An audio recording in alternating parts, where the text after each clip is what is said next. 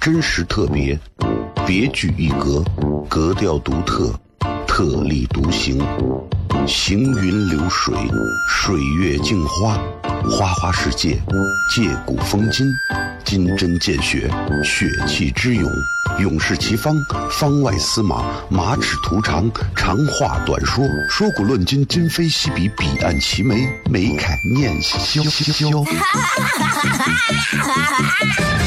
FM 一零一点一陕西秦腔广播，周一到周五每晚十九点，笑声雷雨，好好听听。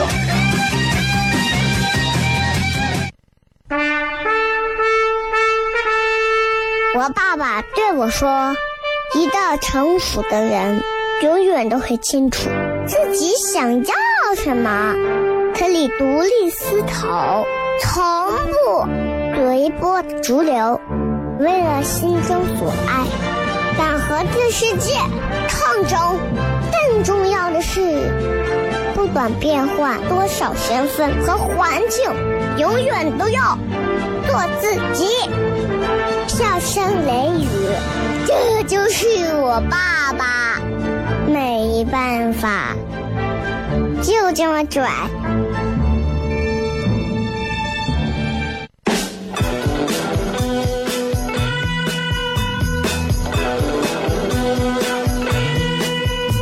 She's all you'd ever want. She's the kind I'd like to flaunt and take to dinner. But she always knows her place. She's got style, she's got grace. She's a winner. She's a lady. Whoa, whoa, whoa, she's a lady. Talking about that little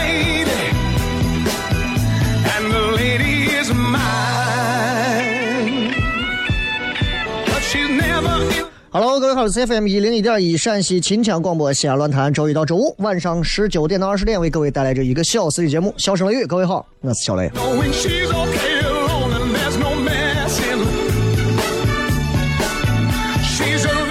这个礼拜五啊，咱们继续今天的节目。当然了，从二月这个春节后开始到现在，其实就已经有很多完全呃不一样的一个节目设置和编排。那么从这个春节后的大年初七开始，《笑声雷雨》这档节目现在在内容上做了一个小调整啊。我们最近一直在讲的是民俗文化，很多朋友也会觉得非常有意思啊，然后又给我发私信过来的，觉得希望能够多讲一些这方面的内容，我觉得挺好的。也希望大家都能在这档节目当中，不仅感受到的是有搞笑的东西，也有一些比较深度的东西。因为西安人真的吃这个，你知道吗？Not easy. Well, she knows me through and through, and she knows just what to 最重要的是，就是我希望大家能够在广播节目当中，在如今其实已经主流媒体在不停下滑的这样一个时代，还能够非常关注的去收听、专注的去听广播。电视你们随便，听 广播。啊，因为我觉得只有广播节目可以陪伴着你，并且可以不停的想办法去讨好你，啊。嗯，很多人会觉得过年没有年味儿啊，这么多年一直是这是一个老生常谈的话题。其实不是年没有年味儿了，是现在过年最开心、最快乐的人已经不是你了，你是老皮，对不对？所以想一想，对吧？我觉得既然能说到这儿，咱们就好好的今天跟大家继续来闲聊一会儿啊。呃，最近这两天我估计用不了几天，反正就是人们就会开始重新说出这样一句话，就是拿出呃这个这个叫啥？这个叫嗯那句话叫啥？就是啊把心收回来，要开始工作了，开始干啥了？每逢长假必喊收心。我觉得其实还好啊，就是心这个东西，如果你没有让大家感到满意满足的话，你这个人家的心也是收不回来的，是不是？嗯，身边有朋友啊，跟我讲说，说这个今天有没有看啊那个刘谦发的关于他变魔术的这个一个一个他刘谦的一个表态？反正我看完我会觉得那些质疑刘谦的人，其实你都可想而知他们是什么样的人，对吧？对于一档魔术师啊，以揭露魔术来作为很多人在网络上可以赢得高潮的一种姿态，我觉得真的是非常的下三滥。换句话说，我有一次在看一个主持一场活动，在看一个那个就是变这个变这个变脸的戏法当中的时候，我非常清楚的看到了，就是在没有没有任何内行人教我的时候，我非常清楚，因为我拍下来了，而且我在慢动作仔细看了，他可能也是个新手，手法比较新，我很清晰的看到了这个变脸的这个奥秘所在、关键所在，但是我没有说，我觉得这是一个基本的尊重。你知道了，你也不要说破它。魔术也是这样，本来魔术就是假的，你还要去揭秘，你说这是？就这个事情，就就真的让人觉得就很奇怪了。它本来就是假发，你还要在上头贴假发，对吧？这魔术这个行业很不容易啊，跟我们相比，魔术这个行业其实更难。因为我们这个行业很少有人会说过来打个假，魔术这个行业天天给你掀老底儿啊。但你真要说，你说这个世界上最厉害变魔术的人是谁？我跟你说，可能是我觉得是我媳妇。当然，也有人会认为是你的媳妇儿，也有人会认为是你爸或者你妈，当然最有可能的是你妈。反正我在家，我我问我媳妇儿，我就是经常问，哎，媳妇儿。我那个紫颜色的那个水晶杯在啥地方？下面第二个橱柜左边放着，得是没有啊？你再找一找，真没有啊！走过来，你这是瞎的，这是啥？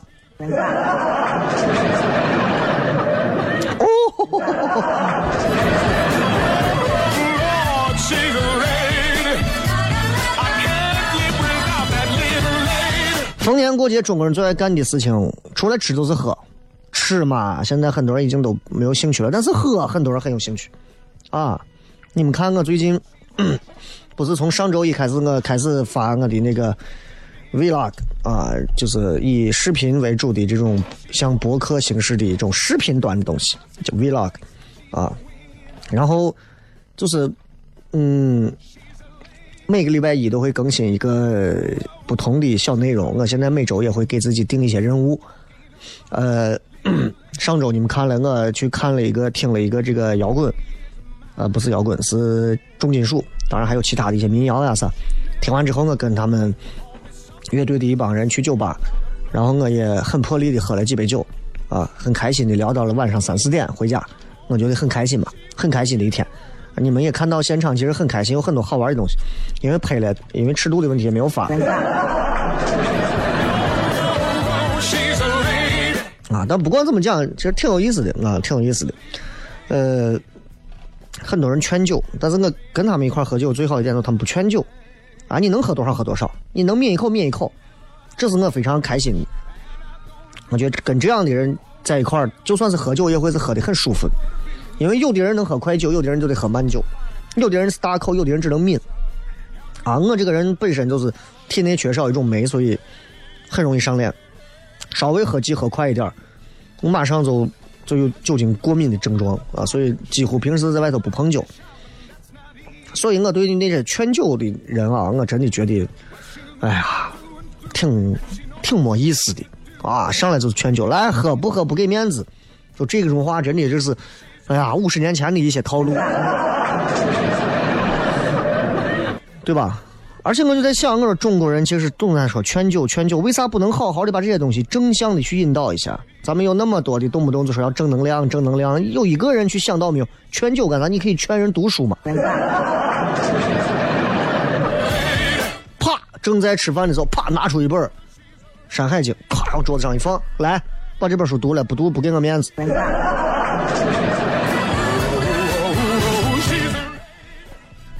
过一会儿，啪，拿出一本《红楼梦》放着，来，感情深读两遍，感情浅，嗯，读序言。对吧？大家饭桌上各自带着各自的书，我啪拿出一本《郑渊洁童话》，各位，这本书我先读了，你们随意。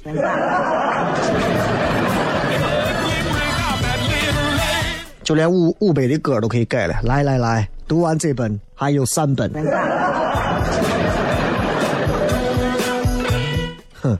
多好，对吧？人嘛就是要。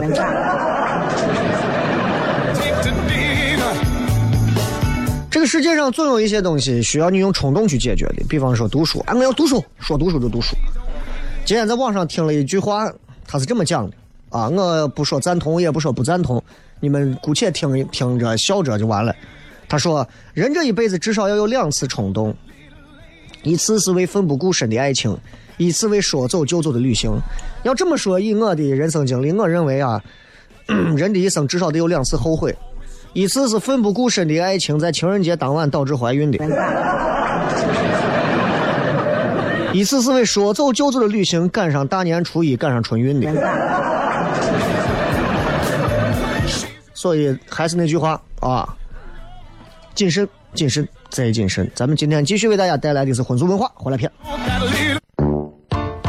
真实特别，别具一格，格调独特，特立独行，行云流水，水月镜花，花花世界，借古风今，金针见血，血气之勇，勇士齐方，方外司马，马齿徒长，长话短说，说古论今，今非昔比，彼岸齐眉，眉开眼笑。FM 一零一点一，陕西秦腔广播，周一到周五每晚十九点，笑声雷雨，好好听听。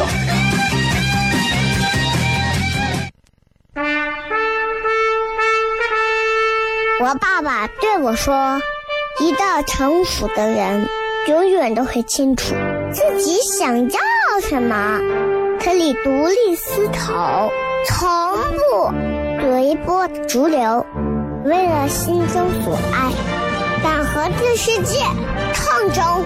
更重要的是，不管变换多少身份和环境，永远都要做自己。”笑声雷雨，这就是我爸爸，没办法，就这么拽。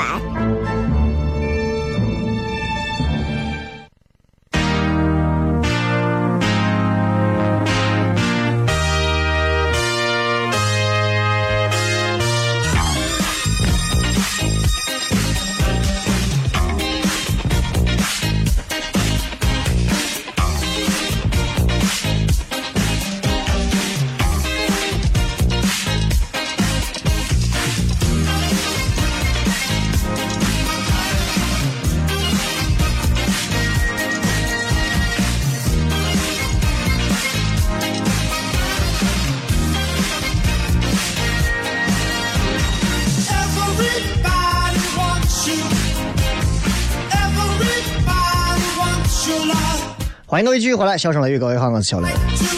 今天晚上我们继续来聊一聊有意思的婚俗文化啊。呃，昨天、前天、大前天，我们一直聊的，都其实都越聊越有意思了啊。今天我们聊到的是，在不停变换的这种婚姻制度当中，然后你想一想啊，两个人从一开始一群人结婚，到后来有人跳出来单独结婚，到后来现在开始各种各样的就是以以男一女这种主要为主的这种结婚形式开始，再往后呢，那肯定就是越来越像现在人结婚样子，恩爱夫妻的那种结婚方式。在母系氏族社会到了晚期的时候，因为你想生产经验各方面都在积累嘛，所以生产工具也在改进改造各种啊，农业包括我咱之前说畜牧业、手工业都发展了。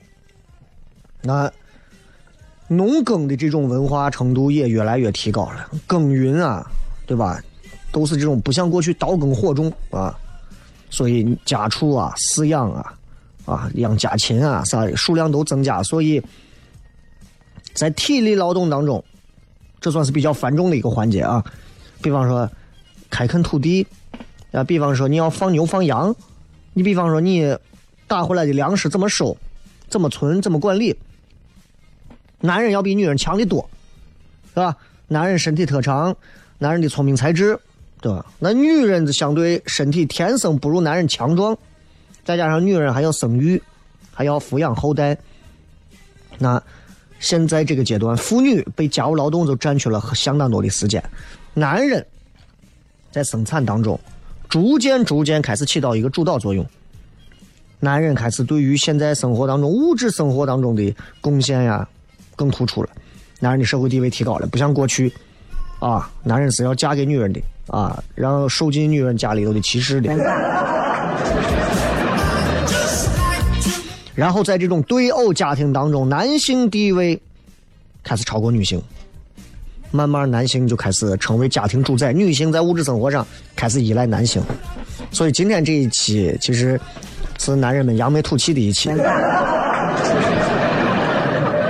特别难得的扬眉吐气的一期啊！生产的发展就会让现在这样的一个母系氏族社会晚期的。所有的物质产品，除了日常消费之外啊，开始会有剩余了。就是大家这么多人吃完之后有剩下的了，因为东西多了。那从人类社会角度来讲，这个东西叫啥？剩余的东西叫啥？就变成了私有财产。男人是物质生产当中的主要劳动者啊，这是没有办法的呀。刚才我说了，这身体各方面来讲，对吧？哈，那男人对于剩余产品的支配权。那要比女人大的多，因为比方说，今天粮食都是我打的，啊，打完之后还剩下这么四五筐子，那都是我弄的，我能说我让他今天去哪儿那就去哪儿，啊，我今天不要他就不要他，对吧？所以换句话说，对偶家庭当中的私有财产，主要通过男人的劳动获得，所以男人是当时私有财产的主人。你现在回想一下，哎呀，就。男人终于不再是过去那种啊可怜兮兮的啊，跟哪个女的有了娃之后啊，自己连儿子都不能认的那种。在改变啊，在改变。咱们先回到过去，说到那个富富居时代啊，从富居时代，跟随着女人居住的时期，当时主要的丈夫和主要的妻子日夜在一块生活。为啥说主要的？有如果没有听上一期，你都知道。啊，有人单独从一群人结婚当中跳出来，两个人单独住，一男一女单独住，但是两个人彼此，并没有说就是彼此的唯一。我还可以出去睡别人，你也可以出去睡别人，啊，但是你是我的主要媳妇儿，我是他的主要老公。但这个主夫主妻两个人在一块日夜生活久了之后啊，感情越来越深厚了。感情一旦深厚，人的骨子里有一种自私的东西，会导致感情是有排他性的。我爱上你，你爱上我，就没有别人了。啊，如果你说我爱上你，然后我还能容忍你还可以跟别人在一起，那不叫爱，那是交易。啊，所以增加了双方的排他性。那么两个人在一块儿就开始带带孩子呀，啊，喂喂狗，养养猫啊，啊，共同照料啊，然后养一养后代呀，对吧？小日子过得越来越好。小日子嘛，就两口子这小日子过得真的好。那么，日久天长，日久天长，丈夫主要的这个丈夫啊，男人，他慢慢他就发现了，从生下来的娃的长相、个头、胖瘦、声音，他能分辨，差不多能分辨。我这个主要媳妇给我生下来的娃，是不是我的亲生的？还不是我的亲生的。啊，你想，我娃一生下来，啊，现在我我要是发一张照片到网上，你们一看，哎，这小雷他娃，这一点上就是毋庸置疑的啊。我娃长得再像我，他也不能都像我啊，毕竟还是个漂亮姑娘。当然，有些地方还是很像我的，这就是亲生的。那不是亲生的，长得啊，好家伙，我娃生下来跟范冰冰一样，结果我跟我媳妇长得都不是那个样子。完蛋了，那是谁的问题？所以，当这样的主夫主妻生活在一块儿，他能分辨出孩子的亲生还是非亲生的儿女之后，人性当中的一些排他性也就出现了。他会对亲生的儿女 更加的亲密，对于那些非亲生的儿女更加的疏远。啊，这就是亲疏之别呀！啊，那对待自己的亲生父亲，亲生的儿女比非亲生的儿女也显得更亲近，这血缘嘛，对吧？所以从这个阶段起，人类第一次产生了父爱和父子的感情，也就有了作文《我的爸爸》。先聊到这儿，听首歌，回来之后咱继续。真实特别，别具一格，格调独特，特立独行，行云流水，水月镜花，花花世界，借古风今，金针见血，血气之勇，勇士齐方，方外司马，马齿图长，长话短说，说古论今，今非昔比，彼岸齐眉，眉开眼笑。FM 一零一点一陕西秦腔广播，周一到周五每晚十九点，箫声雷雨，好好听听。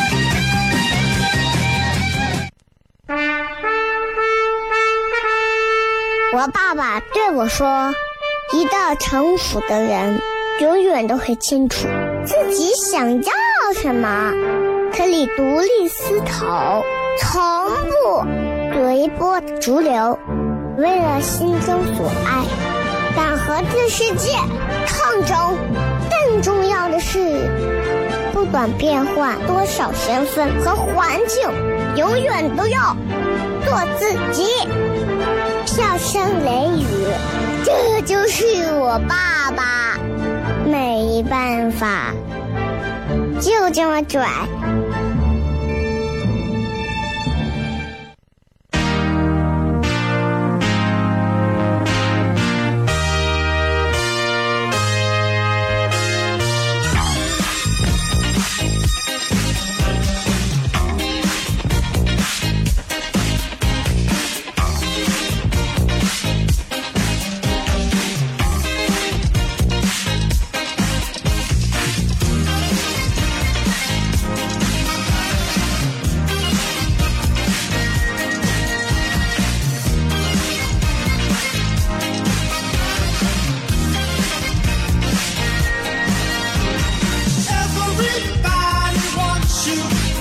欢迎各位继续回来，笑声雷雨，各位好，我是小雷。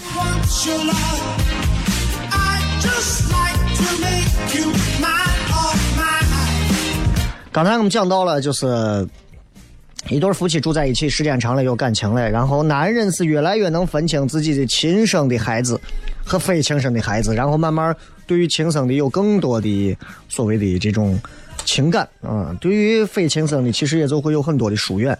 那同样嘛，这个孩子也对于亲生的自己的父亲啊也会格外的好啊，对于不是亲生的父亲也就也就对吧，就俗称怂管娃嘛，对吧？真的是这样啊，所以我觉得这就是在这个时候，人类第一次就已经开始有了所谓的父爱、父子情啊。那非亲生的儿女跟名义父亲之间有了矛盾，也就开始越来越多了啊。那这个主要的丈夫跟主要妻子之间也会因为儿女问题出现一些隔阂，所以禁止婚外欲就成了很现实的问题。为啥？不然的话，这娃能把人烦死。有好多不是亲生的，你又不能把他杀了。所以在这个母系氏族社会晚期，就已经有这种情况了，就已经有这种麻烦事儿了。你们现在想一想，如果当代社会我们不禁止外遇，不禁止婚外任何行为，你老公在外头遍地撒种，啊，那别人老公也会有可能跑到你屋，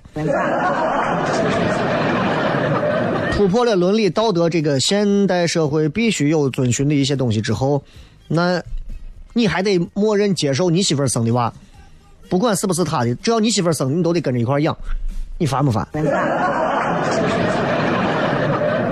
真的，我自己亲生的，我有时候我都想，哎呀，我都养不下去了，你还。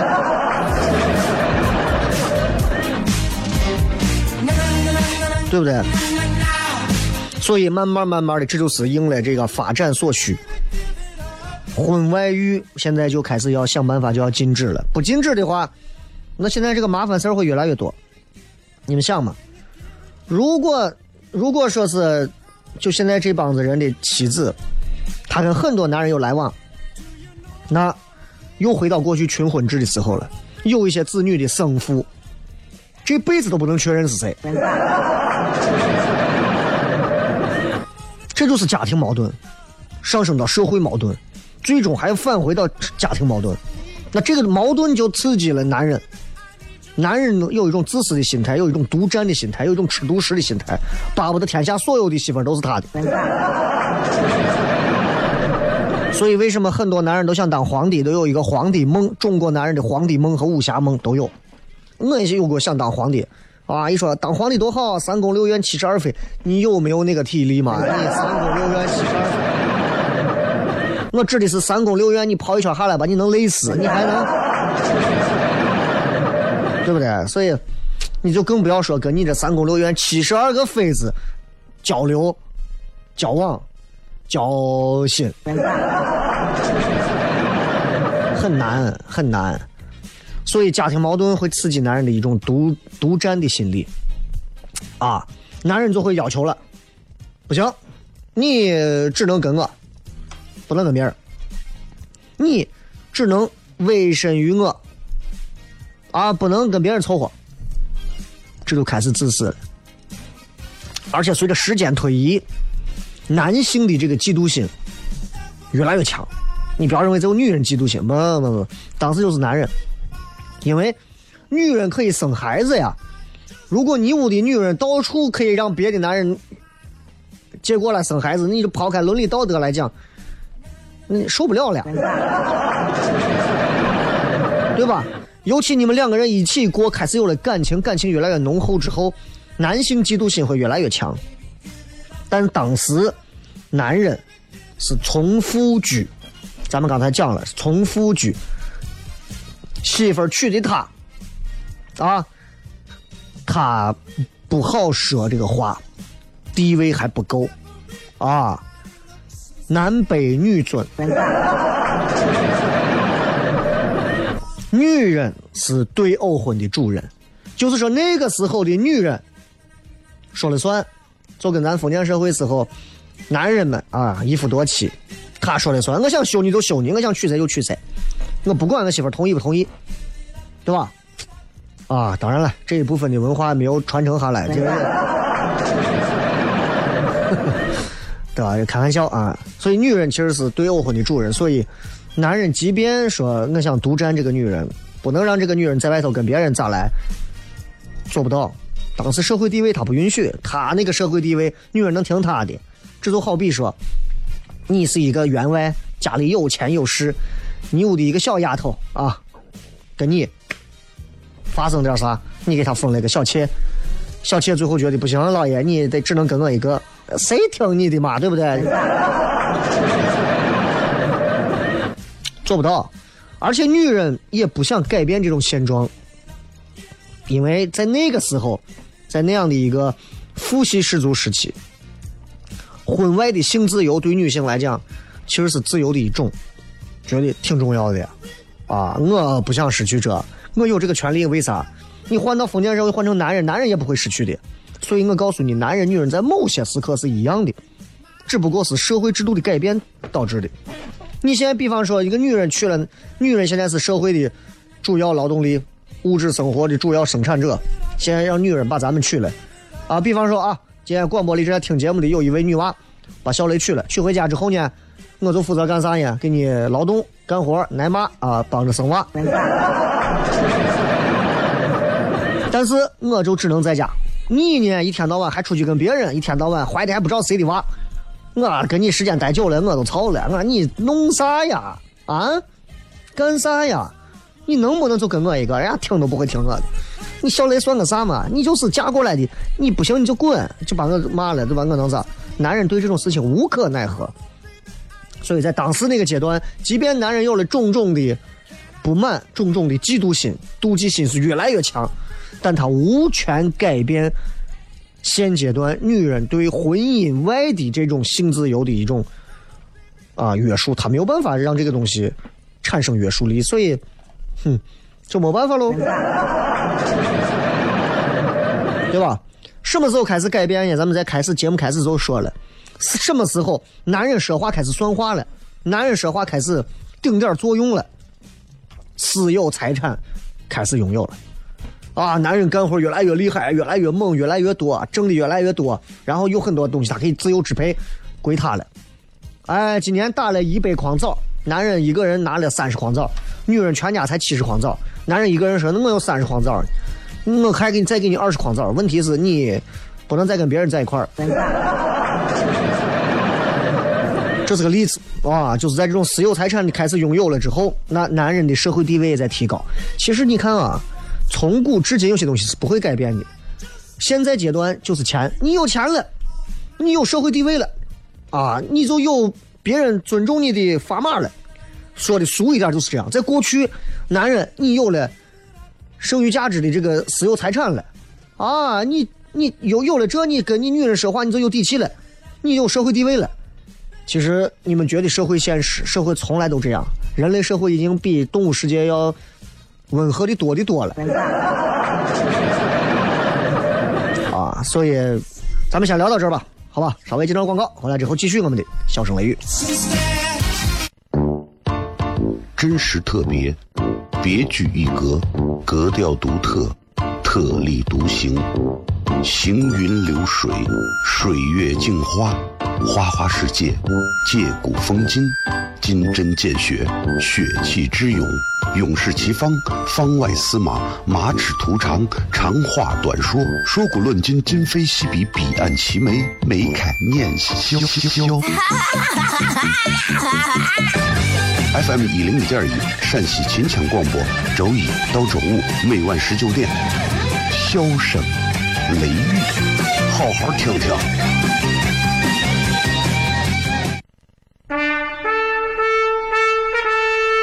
我爸爸对我说：“一个成熟的人，永远都会清楚自己想要什么，可以独立思考，从不随波逐流，为了心中所爱，敢和这世界抗争。更重要的是，不管变换多少身份和环境，永远都要做自己。”笑声雷雨，这就是我爸爸，没办法，就这么拽。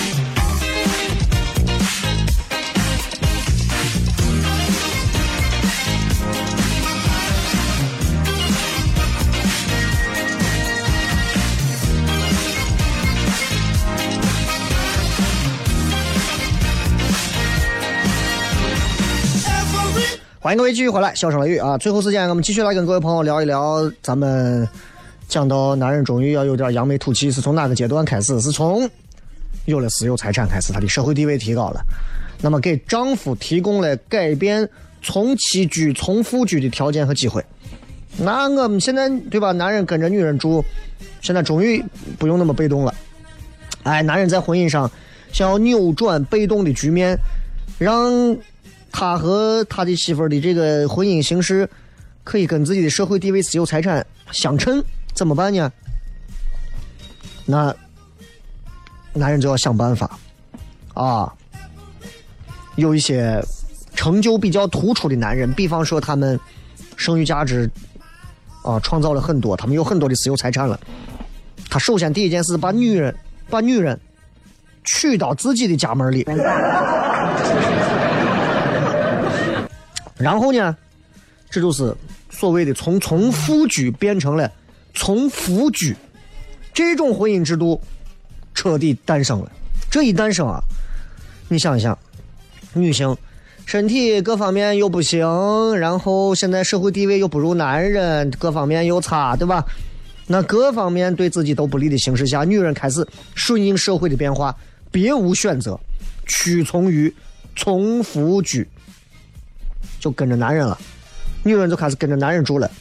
女人从母系社会的这样一个大家族当中就走出来了，啊，就嫁到男方家里了。从从妻居走到从夫居，这就是婚姻史上的一个重大变革，这也是女人的彻底失败和男人的彻底胜利。咱讲了一个礼拜，男人终于扬眉吐气了，对吧？你想想，在从夫居的时候，丈夫就有欲望，不许妻子有婚外的任何性关系，但是没有办法实现呀？为啥？啊，为情，啊，无权，啊，怎么办？那现在自从从夫居开始，女人要跟着我们男人过了，要跟着男人要当家了。我们男人终于当家做主人了。女人要依附于男人，你现在想再实现这个愿望就容易的多了。那过去是因为女性拒绝过多的性骚扰，慢慢就形成了对偶婚。因为你想，如果说是一个女的天天一百个男人来找她，那烦不烦？她也有喜欢的不喜欢的，但是形成对偶婚，她就跟你在一块儿，对吧？那是那是为了拒绝性骚扰。哎，那现在呢？就是为了男人要独占妻子，也要确保儿女是亲生的。这跟从现在社会的这样的一个理解能力上来看，这个就非常好理解了呀，非常好理解了啊。所以你回想一下，就是咱们社会进展到现在，其实就从从夫居开始，其实就一直到现在，其实都是这个样子的。慢慢慢慢慢慢，就把妻子的所谓的性自由、婚外性自由彻底取消了。不去，啊！我觉得这是一种社会的进步，非常大的一种进步，而且都是这都是一种进步啊！不光说是，不光说是男的取消了媳妇儿在外头的自由，他也独占了妻子，确保儿女亲生。这两者，啊，咱现在看来，其实这是社会进步啊！这叫社会进步啊！那每个男人都要要求自己的媳妇儿严守贞洁。哎，这个时候女权要跳出来了，凭什么叫我们啊？咱就是讲历史，你不要这样。那个时候，每个男人都要求妻子要严守着贞洁，就等于限制了男人的婚外欲。妻子忠于丈夫的同时，那妻子也会要求：那既然你看我都不在外头胡来了，你也不能胡来，你要对我也专一。于是乎，一夫一妻制。建立了，所以从夫居的这种婚姻制度，其实它就已经确立了所谓的，咱往后又说到一个新的名词叫父权制，哎，母权制过渡到父权制，对偶婚变成了一夫一妻制，丈夫变成了统治地位当中一夫一妻制里最重要的角色，一夫一妻制也是整个可以说是父系氏族社会的婚姻形态，它跟对偶婚相比，一夫一妻制的婚姻关系。更加的稳定，而且这种婚姻关系双方不能随便解除，他会受双方子女啊、社会礼俗的各种约束，就会变成非常持久的两性结合。所以你们现在说，哎这现在婚姻是个啥？是个啥？那会儿就有了。然后在父系氏族社会里头，子女是父系所有，血缘按父系排列，哎，财产会传给亲生儿子也防止别人得到财产。所以父系氏族社会产生人类文明开始到来。感谢各位收听小声来雨咱们下周再见。